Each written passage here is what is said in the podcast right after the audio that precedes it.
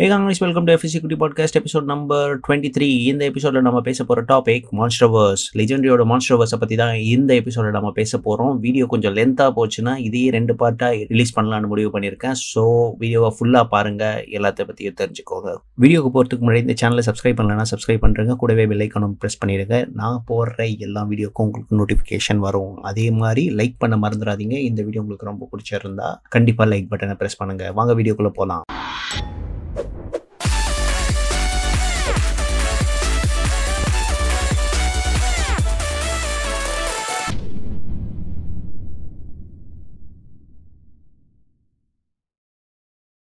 ரெண்டாயிரத்தி நாலில் Godzilla final Wars release ஆன உடனே டோஹோ வந்து இன்னும் பத்து வருஷத்துக்கு நாங்கள் காட்ஜில்லா படம் எடுக்க போகிறது இல்லைன்னு அனௌன்ஸ் பண்ணிட்டாங்க. ஸோ அதுக்கப்புறம் லிஜெண்டரி வந்து ரெண்டாயிரத்தி ஒம்போதில் டோஹோ கிட்ட இருந்து காட்ஜில்லா ரைட்ஸை வாங்குறாங்கன்னு ரூமர் வந்துச்சு. ரெண்டாயிரத்தி பத்தில் லிஜெண்டரியை அஃபிஷியலாக அனௌன்ஸ் பண்ணாங்க. நாங்கள் காட்ஜில்லா ரைட்ஸை வாங்கிட்டோன்னு வழக்கம் போல் டோஹோ சில டேர்ம்ஸ் அண்ட் கண்டிஷன்ஸ் போட்டாங்க. அதில் ஃபர்ஸ்ட் ஒன் வந்து குறிப்பாக நைன்டி எயிட் காட்ஜில்லா மாதிரி இருக்கவே கூடாதுன்றது தான் இதை ஏன் சொல்கிறேன்னா அது காட்ஜில்லாவே கிடையாதுன்ற மாதிரி ஜப்பான் மக்கள் சொன்னாங்க. இதை பற்றி ரொம்ப விலாவரியாக இதுக்கு முன்னாடி போட்ட வீடியோ வீடியோவில் சொல்லியிருக்கேன். போய் பாருங்க. ரெண்டாவது கண்டிஷன் என்னன்னா இந்த கதை வந்து ஜப்பானில் நடக்கிற மாதிரி இருக்கணும். அதே மாதிரி காட்ஜில்லாவோட பிறப்பு வந்து நியூக்ளியரோட வெடி விபத்தில் தான் இருக்கணுன்ற மாதிரி சொல்லியிருந்தாங்க. லிஜெண்ட்ரி வந்து இதை டினை பண்ணிட்டாங்க. ஆனால் நைன்டீன் ஃபிஃப்டி ஃபோர் காட்ஜில்லா மாதிரியே நாங்கள் எடுப்போன்ற மாதிரி உறுதியும் அளிச்சாங்க.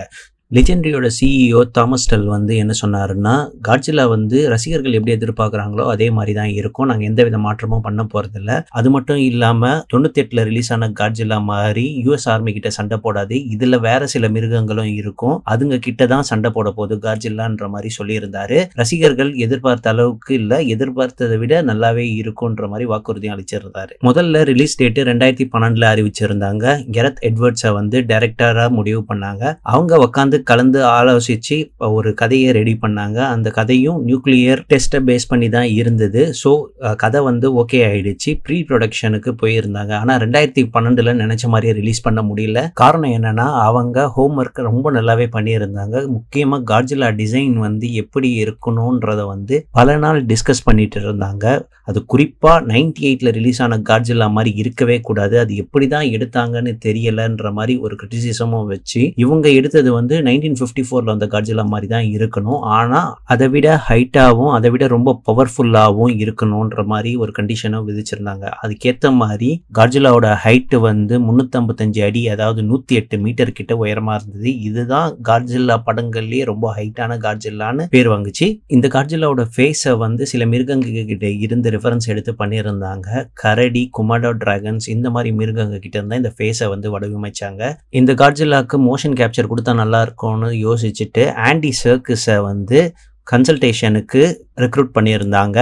அவர் யாருன்னு கேட்டிங்கன்னா கிங்காங் படத்தில் கிங்காங்காக நடித்தவர் அவர் தான் அதே மாதிரி லார்ட் ஆஃப் த ரிங்ஸில் வர கொலம் கேரக்டருக்கும் இவர் தான் மோஷன் கேப்சர் பண்ணியிருந்தார். ஸோ இவருக்கு வந்து நல்ல எக்ஸ்பீரியன்ஸ் இருக்கிறதால இவரோட மேற்பார்வைக்கு கீழே மோஷன் கேப்சர் நடந்தது. ஆனால் ஆண்டி சர்க்கிஸ் வந்து என்ன அப்ரோச் பண்ணுறதுக்கு முன்னாடியே அவங்க பாதி மோஷன் கேப்சரை முடிச்சிட்டாங்கன்ற மாதிரி சொல்லியிருந்தாரு. ப்ரொடக்ஷன் குரூ வந்து காஜிலாவை டிசைன் பண்ணுறதை விட மூட்டோ கேரக்டர் டிசைன் பண்ணுறது தான் ரொம்ப சிரமப்பட்டதுன்ற மாதிரி கேரத் எட்வர்ட்ஸ் சொல்லியிருந்தாரு. அவர் என்ன சொன்னாருன்னா மூட்டோவை கிரியேட் பண்ணுறதுக்கு கிட்டத்தட்ட ஒன் இயர் மேலே ஆச்சு. ஸ்டார்ஷிப் ட்ரூப்பர்ஸில் வர ஏலியன்ஸ்லாம் இன்ஸ்பைரேஷனை வச்சு தான் அந்த கேரக்டரை டிசைன் பண்ணோம்.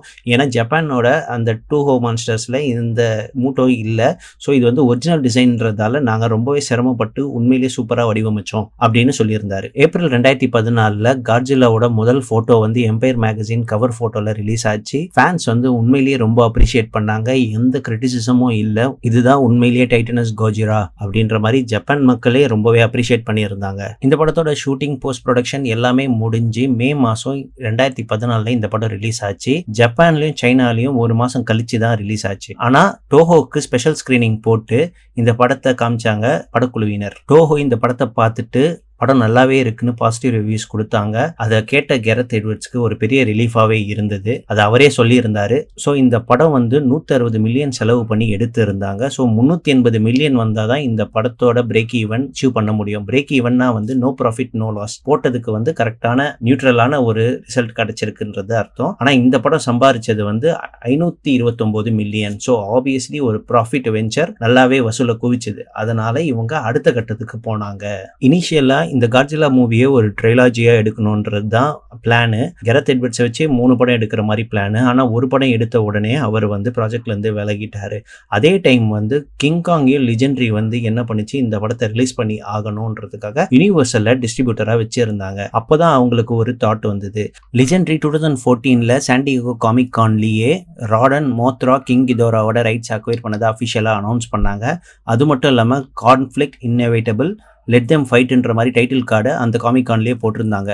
ஸோ இந்த ட்ரிலஜி பிளான் வந்து இந்த மூணு மான்ஸ்டர்ஸையும் வந்து அடுத்த ரெண்டு படங்களில் கொண்டு வர்றது தான் அதே டைமில் வந்து காங்கோட ரைட்ஸும் இவங்க கிட்ட இருந்தது. யூனிவர்சலில் வச்சு டிஸ்ட்ரிபியூட் பண்ணுறதா இருந்த அந்த படத்தை வார்னர் ப்ரோஸை வச்சு டிஸ்ட்ரிபியூட் பண்ண முடிவு பண்ணாங்க.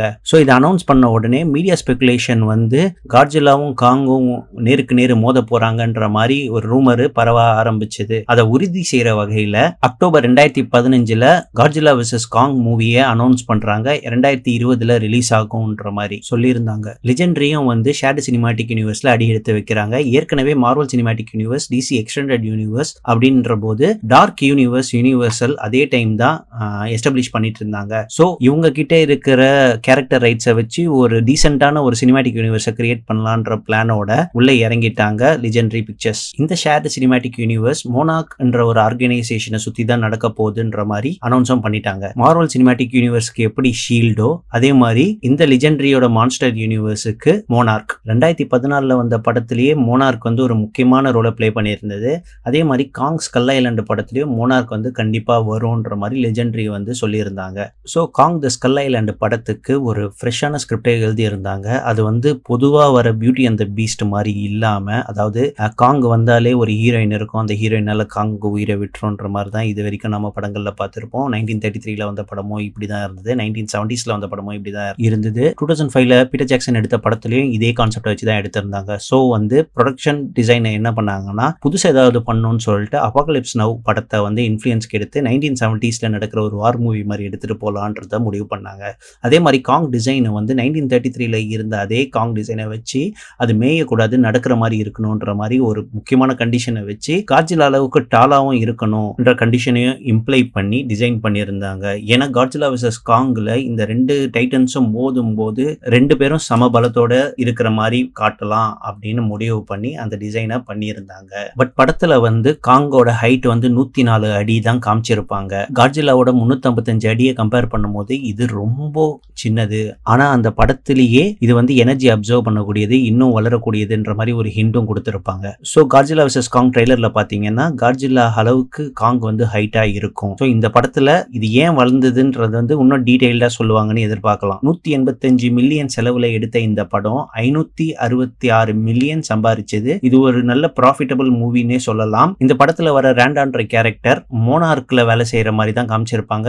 அதை சுத்தி தான் பிளாட்டே நடக்கும். இந்த டைம் லைனை பத்தி அடுத்த வீடியோல நான் இன்னும் டீட்டெயில்டாக எக்ஸ்பிளைன் பண்றேன். அதே மாதிரி இந்த படத்தோட போஸ்ட் கிரெடிட் சீனில் கார்ஜிலாவை பற்றியும் மோத்ராவை பற்றியும் ரோடன் பற்றியும் கிங் கிதோராவை பற்றியும் வால் பெயிண்டிங்ஸ் மூலியமாக காமிச்சிருப்பாங்க. ஹாலோ எர்த்தோட கான்செப்டையும் இந்த படத்தில் இன்ட்ரடியூஸ் பண்ணியிருப்பாங்க இந்த படத்தில் வில்லனா வர கிரியேச்சர்ஸ் ஸ்கல் கிராலர்ஸ் எனப்படும் அந்த கிரியேச்சர்ஸ் வந்து ஹாலோ எர்த்தை யூஸ் பண்ணி தான் அப்பப்போ காணா போயிடும்.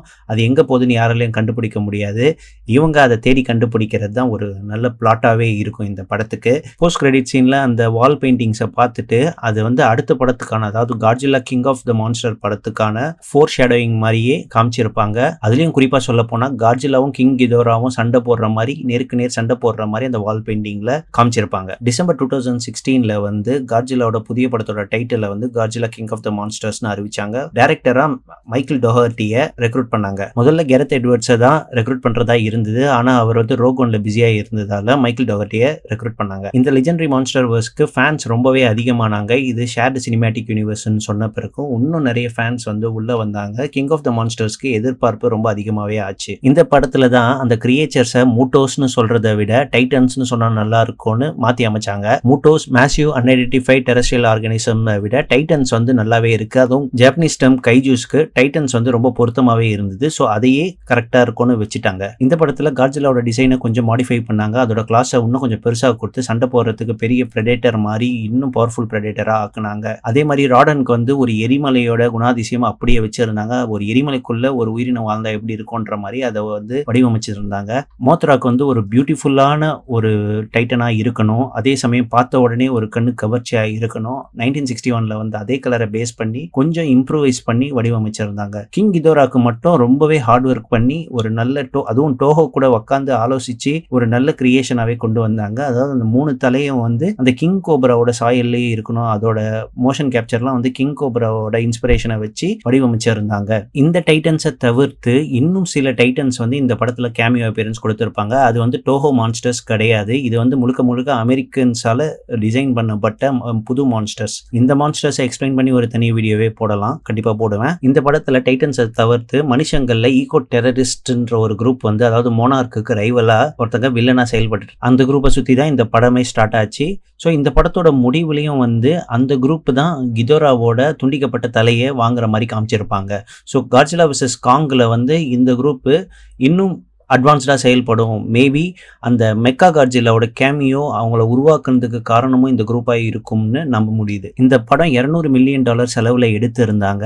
ஆனால் சம்பாரிச்சது என்னமோ முந்நூற்றி எண்பத்தாறு மில்லியன் மட்டும்தான். கரெக்டாக பிரேக் ஈவனாக தொட்டு இருக்குது இது எந்த வித ப்ராஃபிட்டும் கொடுக்கல ப்ரொடக்ஷன் ஹவுஸுக்கு இருந்தாலும் காட்ஜிலா விசஸ் காங்கை வந்து கூடவே இவங்க ப்ரொடியூஸ் பண்ணி எடுத்துட்டு இருந்ததால அந்த படத்தை நிறுத்தவும் முடியாது. ஸோ இந்த படம் ரிலீஸ் ஆகும்போது காட்ஜிலா விசஸ் காங் வந்து போஸ்ட் ப்ரொடக்ஷன்ல இருந்தது. எதிர்பார்த்த அளவுக்கு இந்த படம் வந்து வசூல் குவிக்காததால காட்ஜிலா விசஸ் காங்கோட போஸ்ட் ப்ரொடக்ஷனை இன்னும் கொஞ்சம் டிலே பண்ணாங்க. ரிஜென்ட்ரி பிக்சர்ஸ் ரெண்டாயிரத்தி இருபதுல வர வேண்டிய காட்ஜிலா விசஸ் காங் ரெண்டாயிரத்தி இருபத்தி ஒன்னுக்கு தள்ளி போடப்பட்டது. டூ தௌசண்ட் ஃபோர்டீன்ல வந்த படத்துக்கு மான்ஸ்டர்ஸ் வந்து ரொம்ப கம்மியாக காமிச்சு ஹியூமன்ஸை அதிகமாக தான் காமிச்சாங்கன்னு சொல்லிட்டு ஒரு கிரிட்டிசிசம் வச்சாங்க. ஆனால் இந்த படத்துக்கு அதுக்கு அப்படியே ஆப் ஆப்போசிட்டா மான்ஸ்டர்ஸ் தான் சுத்தி சுத்தி காமிச்சிட்டு இருக்காங்க ஹியூமன்ஸை ரொம்ப கம்மியா காமிக்கிறாங்கன்னு சொல்லிட்டு இந்த மாதிரி கிரிட்டிசிசம் வச்சாங்க. இவங்க எந்த படம் எடுத்தாலும் இப்படிதான் சொல்லுவாங்க போல இருக்கு. பட் ஸ்டில் இவங்க சம்ஹவ் சர்வைவ் பண்ணி இந்த மான்ஸ்டர் வேர்ஸை வெற்றிகரமா ஃபர்ஸ்ட் பேச முடிக்க போறாங்க காட்ஜிலா காங் படத்தோட. ஏன்னா எம்சியூ தவிர்த்து ஷேர்டு சினிமேட்டிக் யூனிவர்ஸ்ல ரொம்ப சக்சஸ்ஃபுல்லா யாருமே இருந்ததில்ல. டிசியூவும் வந்து ஜாக் ஸ்னைடரை வந்து ஃபயர் பண்ணது உங்களுக்கு தெரியும். அதுல ப்ரொடக்ஷன்ல கொஞ்சம் டிஃபரன்ஸ் ஆனது. படங்கள்ல வந்து அவங்க முதல்ல லிஸ்ட் பண்ண படங்கள் வந்து மாத்தி அமைக்கப்பட்டது. இந்த மாதிரி ஸ்டார்லாம் நடந்தது. அதே மாதிரி யூனிவர்சலோட டார்க் யூனிவர்ஸ் அந்த மம்மி படத்தோட அப்படியே ஸ்டாப் ஆயிடுச்சு. பின்னாடி டெவலப் பண்ணணும்னு நினச்ச படம் எதுவுமே அவங்க ரிலீஸ் பண்ணல. அப்படியே அதை கைவிட்டாங்க. ஸோ எம்சியூ டிசியூக்கு அடுத்து மான்ஸ்டர் வேர்ஸ் தான் ஒரு நல்ல ஷேர்டு சினிமேட்டிக் யூனிவர்ஸ்னு சொல்லலாம். இதோட இந்த வீடியோவை முடிச்சுக்கிறேன். அடுத்த வீடியோவில் மான்ஸ்டர் வேர்ஸோட டைம் லைன் அதாவது எல்லா டைட்டன்ஸோடைய ஆர்ஜின் ஸ்டோரி எல்லாத்தையும் இன்னும் டீட்டெயில்டாக எக்ஸ்பிளைன் பண்ணுறேன். இந்த வீடியோ உங்களுக்கு பிடிச்சிருந்தா மறக்காமல் லைக் பண்ணுங்க. கூடவே சப்ஸ்கிரைப் பெல் ஐக்கானும் பிரஸ் பண்ணுங்க. இன்னொரு வீடியோவில் சந்திப்போம். அதுவரை உங்களிடமிருந்து விடைபெறுவது அப்படிலாம் சொல்ல மாட்டேன். பாய்